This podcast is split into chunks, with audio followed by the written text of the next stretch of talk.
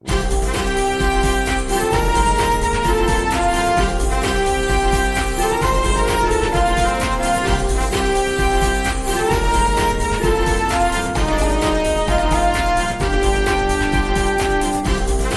闻在路上，在路上听新闻。收音机前的听众朋友们，大家好，今天是十一月三十号，星期四，欢迎您准时收听首尔交通广播，调频一零点三，我是主持木真。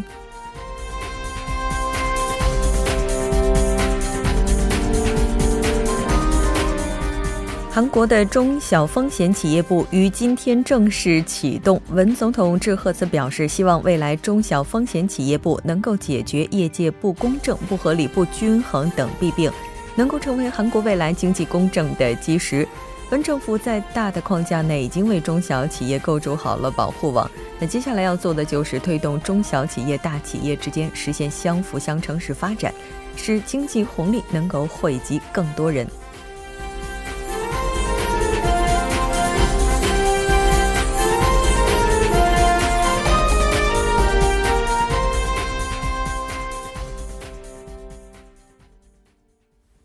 好的，接下来再来关注一下今天的要闻新闻。在韩国，北韩公布火星十五型洲际弹道导弹图片，韩国央行将基准利率上调至百分之一点五。新闻在中国，习近平应邀同美国总统特朗普通电话。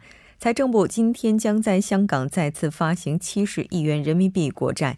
走进世界，特朗普发推回应特蕾莎梅，优步被曝雇佣间谍小组窃取竞争对手商业机密。新闻放大镜板块依然邀请专家学者放大探讨新闻热点焦点。那今天我们要讨论的主题是文在寅政府下的韩国财阀大企业经济模式的改变。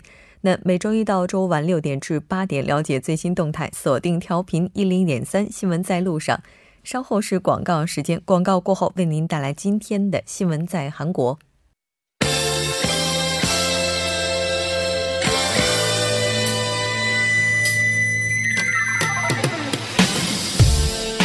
新闻在韩国，带您快速了解当天主要的韩国资讯。接下来马上连线本台特邀记者申海燕，海燕你好，主播好，各位听众好。那非常高兴跟海燕一起来了解今天韩国方面的主要资讯。第一条资讯，我们先来关注一下北韩方面公布火星十五型洲际弹道导电导弹的相关消息。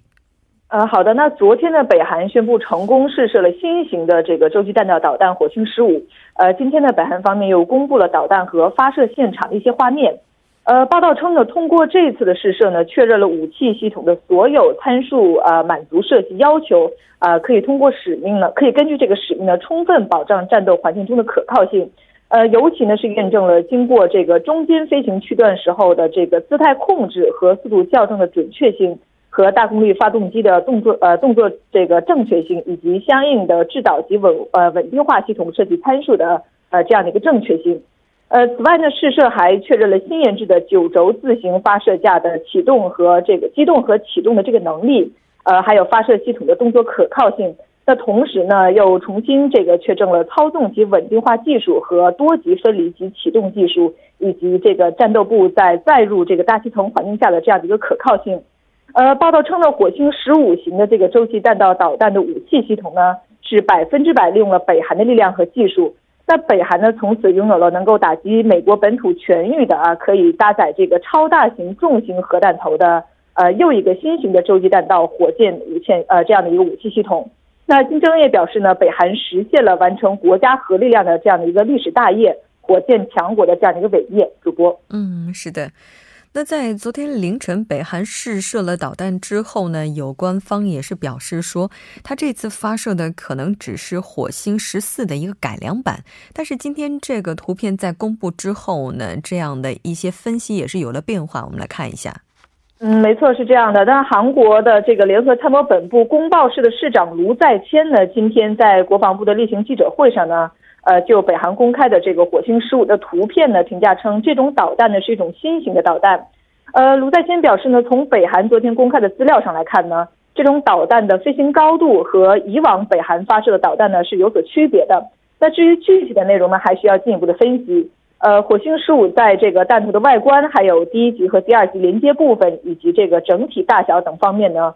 都和火星十四是有着明显的区别的。那具体的这个技术性差别呢，还需要更缜密的分析。嗯嗯，是的，无论如何，这一次的话可以肯定的就是它的射程和以往相比，确实是有了比较大的一个进步了。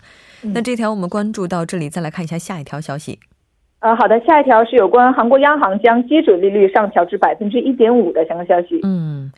那应该说，最近各大机构将韩国的 GDP 增长率调高了，央行也是做出了一些调整。我们来看一下相关报道。嗯，好的。那韩国央行呢是在今天上午召开了金融货币委员会全体会议，决定呢将基准利率由原来的百分之一点二五呢上调到百分之一点五，增幅呢是零呃零点二五个点。那由此呢也结束了持续十七个月的这个韩国历史最低利率时代。呃，这也是央行自二零一一年六月以后呢，时隔六年零五个月呢，再度上调利率。呃，韩国央行行长李柱烈呢，在当天的记者会上表示呢，如果维持基准利率不变，呃，这将导致货币政策的实质性的这个放宽程度扩大，加剧金融的危险。那因此呢，有必要来调整货币政策，以应对低迷的经济和物价。嗯嗯，是的。那这次韩国央行决定加息，除了您刚才提到的 GDP 增长率被调高之外，还有其他的一些原因吗？呃，是这样的。那在这个出口增长的推动下呢，韩国经济恢复的势头呢还是很明显的。那数据显示呢，第三季度的 GDP 增速呢初步统计为百分之一点四。那十月份之后呢，这个出口增势呢也比较稳健。那因此呢，这个国际货币基金组织呢将韩国。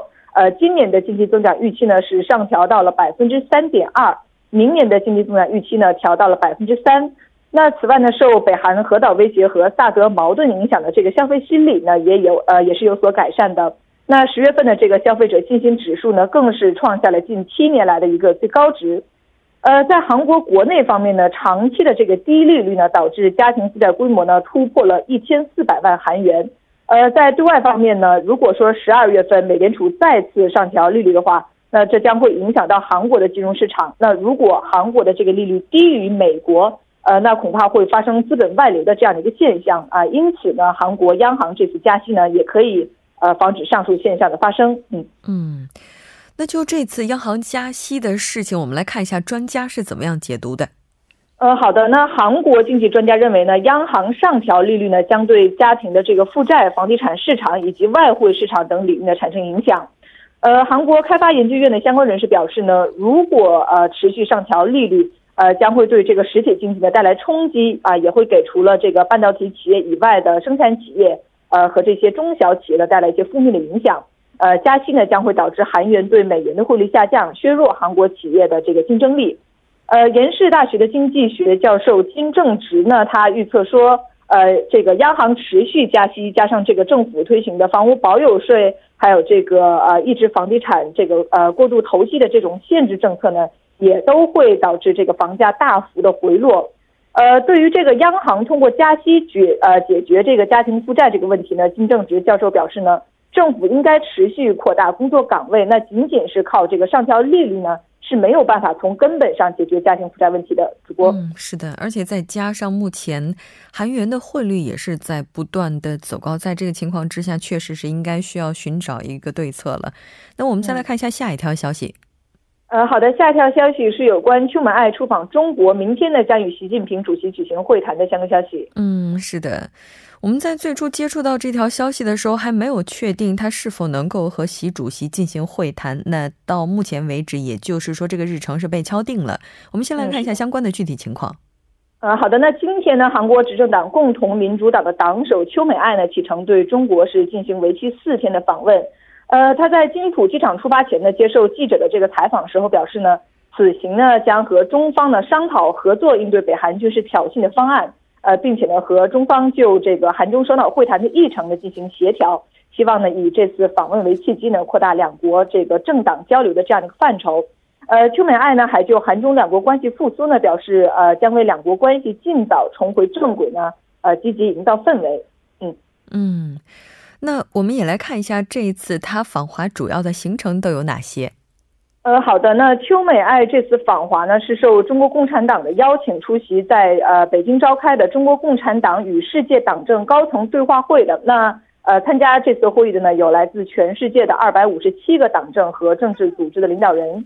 呃，此前呢，各方都非常期待韩朝代表呢能够在这次对话会上呢，呃，进行接触，但是这个北韩劳动党呢并没有派代表参会，啊，也令这一期待落空。呃，邱美爱呢将在明天和中国国家主席习近平进行会谈，呃，就改善韩中关系等两国共同关心的这些问题呢来交换意见。呃，另外呢，在访华期间呢，邱美爱还将和世界韩人民主会议民主联合代表。呃，还有二零二二年北京张家港冬奥会组委会的这个主席以及旅华韩侨等会面，呃，并在世界政党高层对话全体会议上呢进行呃这个发表讲话，接受人民日报的采访等。嗯嗯，是的。那接下来呢，这个因为时间的关系，最后一条消息我们就不再提及了。那非常感谢今天海燕带来的这一期连线，我们下期节目再见。再见。稍后为您带来我们今天的听首尔。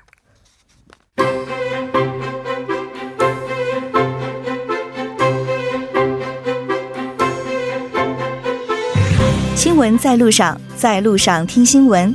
您的点赞，您的回馈，是对我们最大的鼓励与支持。参与节目，您可以发送短信到井号幺零幺三，每条短信会收取您五十韩元的通信费用。另外，您也可以登录 TBS 官网三 W 点 TBS 点 s o r 点 KR 给我们留言。当然，在 Instagram 搜索 TBS C News 也可以参与互动。新闻在路上，期待您的参与。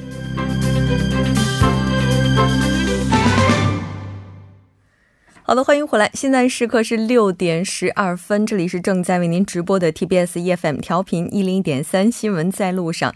那接下来为您带来我们今天的听首尔栏目，马上有请栏目嘉宾金勇。金勇你好，好，大家好，主持人好。我现在稍微的有一点点紧张，嗯，为什么呢？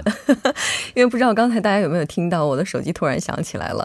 这我觉得其实对于主持人来讲的话，应该是比较低级的一个错误哈。但是我在这里应该向大家表示歉意，因为我似乎忘了关掉了。嗯，但是谁难免也谁也没有失误呢，对不对？啊，这个希望大家能够谅解吧。那我们来看一下今天的第一条消息是什么。好，第一条消息呢是这个，经过调查发现呢，前段时间我们说过，龙山的美军基地呢内部和周边地区呢都发现了地下水污染的现象。嗯，而且发现这个污染的不说呢，还发现呢，在这个基地的内部出现这个严重污染的情况下，却没有采取及时的相应的检查和相应的应对措施。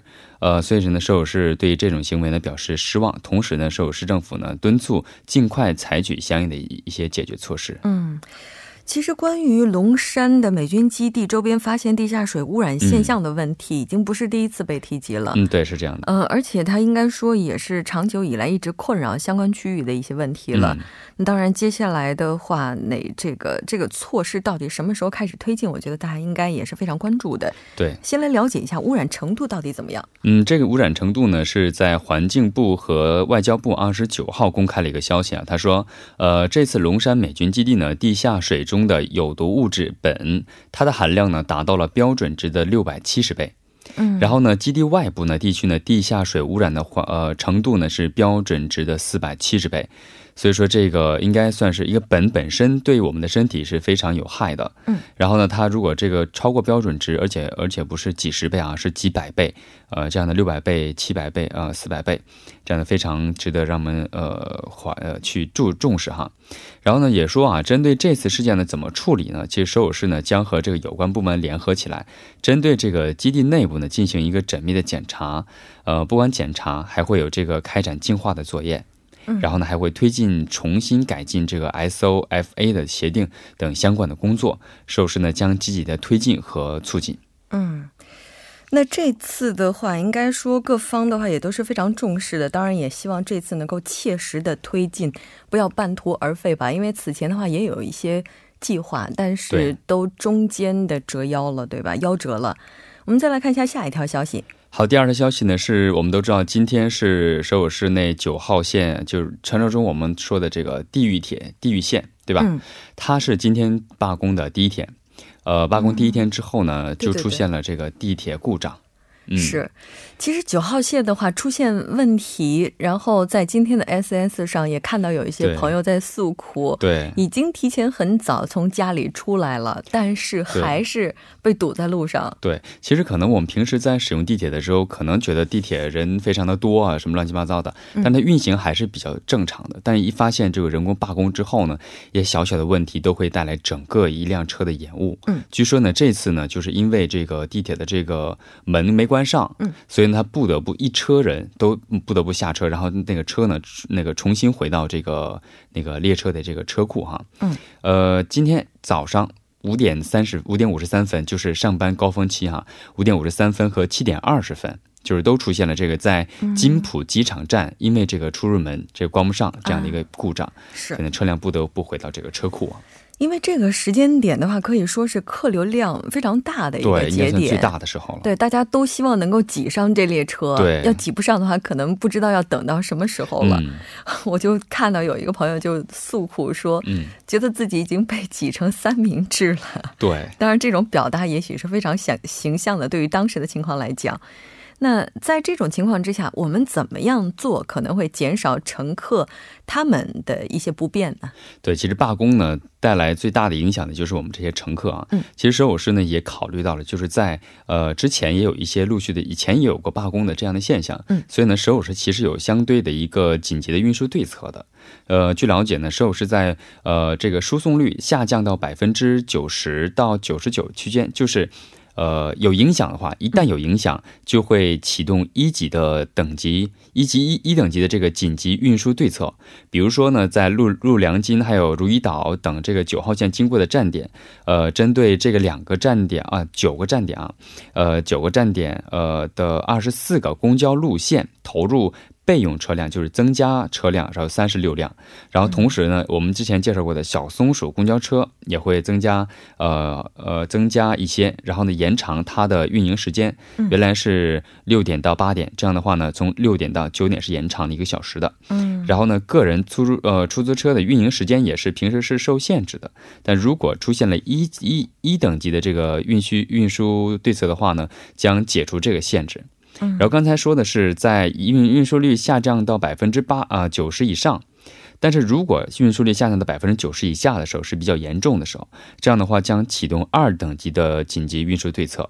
然后呢，针对这样的话呢，将针对呃这个几个路线的地区呢，将增加四十啊四十六个公交线路投入增加六十二辆公交车。嗯，这样的话能大幅度减少人们的这个出行的不便的一个现象。嗯，确实是。也就是说，当这个九号线出现问题的时候，大家可能要尽量的去使用刚才提到的各种公交线路了。对。但是不管怎么样的话，提前出门还是不会有错的。嗯，是的。那据今天朋友的这个个人体会哈，提前半个小时是不够的。哦，半个小时还不够。对，我觉得应该四十五分钟或者一个小时吧。是的。那我们再来看一下下一条消息。好，第三条消息呢是在前段时间我在看无意中看一个韩国很有名的一个综艺节目的时候，嗯，曾经就提到过有一个这样的一个政策，就是说在使用停车场的时候，我们都知道现在停车场有。专用的这个残疾人呃专用停车位，但是呢，一些孕妇专用的停车位是没有的。现在目前为止，但是所以呢，从明年开始，首尔市呢将在公共设施的停车场将设有这个孕妇专用停车位。嗯嗯。也就是这个孕妇的专用停车车位，对，停车车位，就是我们都知道，其实孕妇啊，就是当时在那个综艺节目当中，那个孕妇曾经就提到过一个问题，就是说，当肚子当呃七八个月的时候，可能会很大，凸出来很多。当开门，因为现在停车位的话，车和车之间距离很小，就正常我们这样比较瘦的人。出门的时候，如果那个之前旁边那个车辆如果停停的不不是非常正确的话，我们下车的时候可能要侧着身子挤挤出那个车门。对对对。但孕妇的情况下，肚子是出来的，然后再加上开门的时候，它挤是肯定不能挤的。对。所以呢，这个是一个很严重的一个问题。对，如果要是一般的停车车位，它比较紧，就比较窄的话，可能那个车门就完全开不了，就开到一半，出去会比较困难一些。所以呢，现在将新设的这个孕妇车位呢，呃，是可以孕妇。妇或者是产后六个月之内都可以使用这个停车位。据了解，这个停车位的宽度和大小呢，是和我们经常残疾人就是使用轮椅的车辆的这个车位宽度是一样的，所以可以方便使用。是的，没错。当然也希望大家能够自觉的，不要占用孕妇专用停车车位，这一点也很重要。对，好的，非常感谢金小编为我们带来今天的这一期听首尔。那我们下期节目再见。好，再见。稍后来关注一下这一时段的路况、交通以及天气信息。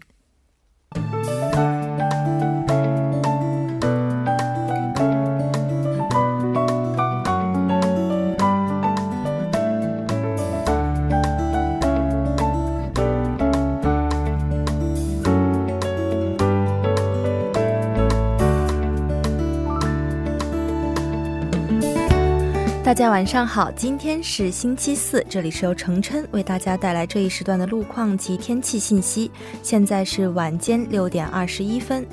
首先来关注一下目前晚高峰相对拥堵的路段，在奥林匹克大路河南方向蚌花大桥至盐仓交叉口，目前行驶车辆在不断增多，请来往的车主们减速慢行。接下来是在西江大桥至铜雀大桥这一路段的二车道上呢，出现了故障车辆，受其影响，从汝仪二桥开始交通停滞。紧接着是在盘浦大桥至东湖大桥、圣水大桥至永东大桥以上路段，行驶车辆的稠密度也是比较高的。路况复杂，请车主们小心慢行。在千户大桥至九里岩寺大桥这一路段的一车道呢，正在进行道路设备维修的施工作业。目前这一路段路况比较复杂，属于事故高发路段，还望途经此路段的车主们谨慎驾驶。在相反方向，蚕市大桥至盘浦大桥的行驶车辆也在不断增多，请车主们小心慢行。好的，我们来关注一下天气。今天受到中国北部地区南下的高气压影响，天气晴朗，空气质量优秀。明天受到了冷空气的影响，韩国全国呢还会继续降温。首尔市明天的气温将会降至本年度最低点。具体的播报情况是这样的：今天夜间至明天凌晨阴，最低气温零下七度；明天白天多云，最高气温三度。好的，以上就是这一时段的天气与路况信息，我们稍后再见。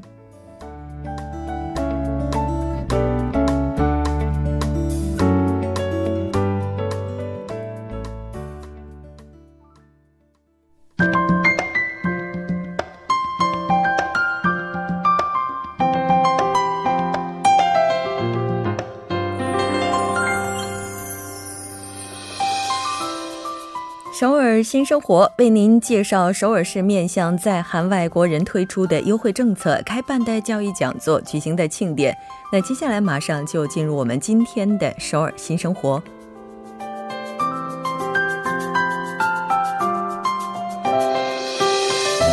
来看一下今天的第一条消息。那第一条消息是彩虹青少年中心的第五期“抓住梦想之韩食料理师”培训项目，现在开始招募学员。那这次活动的时间是从十二月十八号开始，一直进行到明年的二月二十三号。那主要是在周中下午从一点开始进行到七点半，地点是在首尔中路区紫霞门路。彩虹青少年中心附近的料理学院，那这次活动主要面对的对象是居住在首都圈十六到二十四周岁的多文化家庭子女，以及中途入境者、脱北青少年、外国人务工者子女等。那对韩国语的能力要求是在三级以上。这次呢，活动是完全免费的，它包括厨具、教材费用等。另外呢，也会支援一部分资格考试的费用。活动的截止日期是到十二月八号。您可以登录官网三 w 点 rainbowuse 点 o r 点 k r 下载申请书以及推荐信，在填写完成之后发送到 s s r 一四三六 at rainbowuse 点 o r 点 k r s s r 一四三六 at rainbowuse 点 o r 点 k r。那如果您还有其他的一些疑问，可以拨打电话零七零七八二六幺四三六零七零七八二六幺四三六进行更加详细的咨询。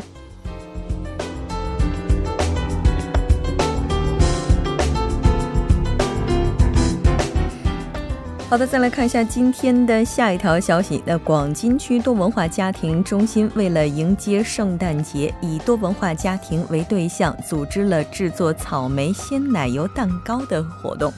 那这次活动的时间是在十二月十四号星期四，从上午十点开始进行到十二点。地点呢是在广金区多文化家庭支援中心项目室。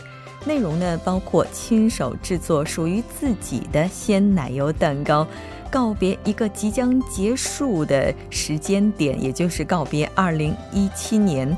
您可以来到现场进行直接报名，也可以拨打电话零二四五八零六六六零二四五八零六六六进行更加详细的咨询。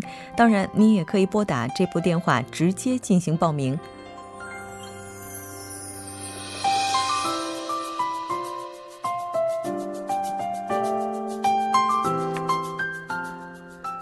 好的，再来看一下今天的最后一条消息。最后一条消息是由光明市健康家庭多文化中心组织的韩国历史探访活动。那这次活动的时间是十二月五号星期二，从上午的十点开始进行到四点。那这次活动的对象是入境未满三年的结婚移民者。这次活动一共会招募六十人，地点呢是在国立中央博物馆，它具体的地点位于首尔的龙山区。内容包括参观韩国历史和文化博物馆。那韩国历史和文文化博物馆当中陈列着很多和韩国历史相关的内容，相信对于多文化家庭成员来讲，也是一次非常好的了解韩国文化以及韩国历史的机会。您可以直接来到现场进行报名，那当然也可以拨打电话进行报名，电话号码呢是零二二六幺五零四五三零二二六幺五零四五三。这次活动呢是专门针对多文化家庭的一些成年人，也就是结婚移民者准备的。所以在这次活动当中，您最好不要带上自己的子女。那以上就是我们今天首尔新生活的全部内容。那当然也希望这些信息能够带给大家的首尔生活更多帮助。稍事休息，马上为您带来我们今天的第二部节目。